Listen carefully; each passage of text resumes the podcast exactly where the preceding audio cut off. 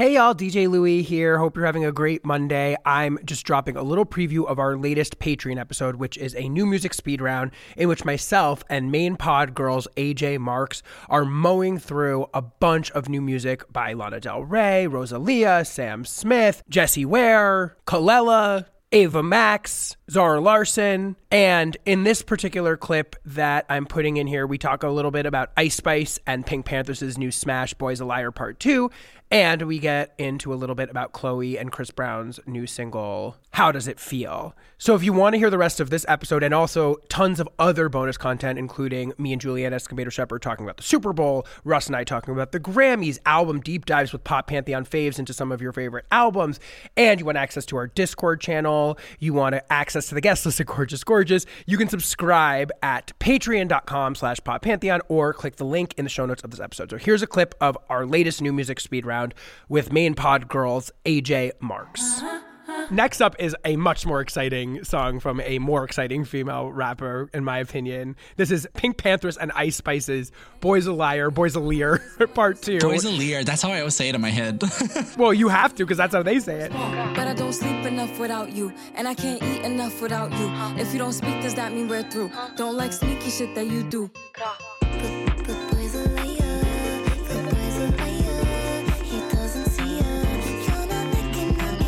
This is kind of like an epic team up by two of like the buzziest Gen Z artists right now. I have to tell you, AJ, I went out in Brooklyn on Saturday night with a bunch of gays to Metropolitan and a bunch of other places.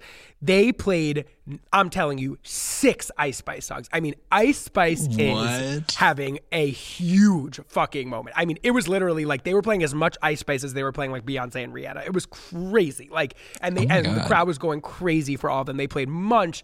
They played like songs I had never heard before. They played this song. I mean, she is like fucking having like she seems poised to be having like a gigantic moment. I mean, this song debuted at number 14 on Hot 100 and then went to number 4 the next week. I mean, this record is gigantic. yeah. What do you think about this? What do you think of Ice Spice and what do you think of the song? First of all, I want to say about the club thing. I have actually, I feel like every gay club, the newest song they play is like "Bang Bang" by Jessie J. Like, I'm, I'm, I really want to go to gay clubs that are like, you know, actually Yeah, playing come to New York. music. That'd be great. Come to New York. I will.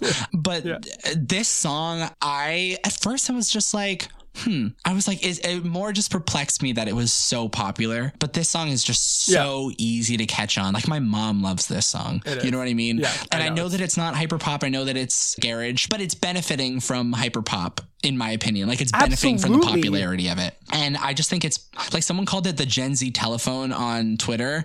And I said it to my friends, and I was like, "Is this true?" And then I went number three, and I was like, "Oh, I guess it's true. I guess I guess so." Literally. Yeah, no, it's like absolutely Literally. insane. I'm so excited to see like I'm not even necessarily huge on Ice Spice. Like I'm not like playing her on rotation or anything, but I'm just really excited about her. It gives me like Lil Nas X vibes, you know, like at first like I Yeah. I'm like I don't really like Old Yes, Town Road. So. I wasn't like hyped on Lil Nas X's music. Like I don't give a fuck about Panini, right? Like I, I don't like that song. But like but I knew Right. that I liked him and then he ended up giving us like this fucking awesome record. So I'm like really hoping the same Yeah. thing happens with Ice Spice where she just has all the potential. She's only been rapping for like a year and a half. and then PinkPantheress has only been releasing songs for like a year and a half, 2 years. So it's like they're super super new. And that's just like the exciting part about it is that they're so new and they get to make a surprise smash I'm excited. I, I love the little Nas comparison, although I think Ice Spice is a much more like interesting and singular presence on record than Mm-hmm. Little Nas is. Like Little Nas is still, I think, like figuring out what he is as a musical artist, but he's like a fascinating cultural figure. You know, the joys of Ice Spice and what makes this record so interesting to me is that it's been listening to her sort of like nonchalant, really distinctive voice over these like really aggressive drill beats.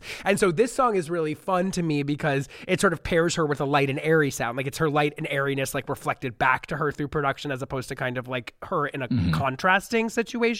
But I completely think you're underselling the hyperpop part of this. I mean, the entire time I was thinking like this weirdly could like work on like number one Angel or Charli. And it kind of reminds me of Boys a little bit, actually, like the vibe of it. Uh, it gives me a little bit of that vibe. So I definitely think this is benefiting from the groundwork that artists like Charli have done, sort of like popifying hyperpop essentially and like mainstreaming Mm-hmm. hyperpop. Like she's definitely building on that in this record.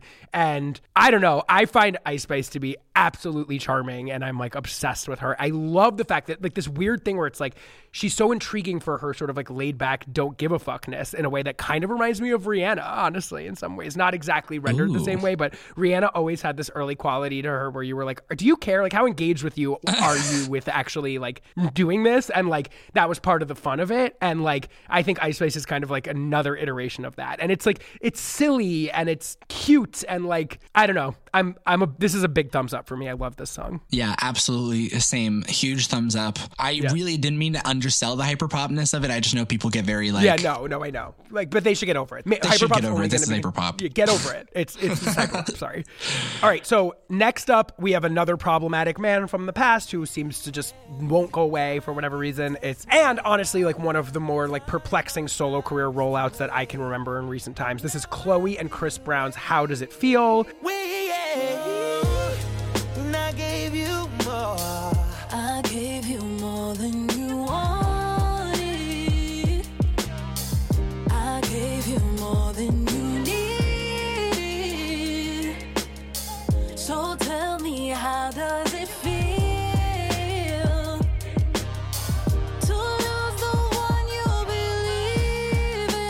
I don't know what to say about this. I mean, this is Chloe's latest single. She has had a very difficult time getting the solo Chloe project off the ground.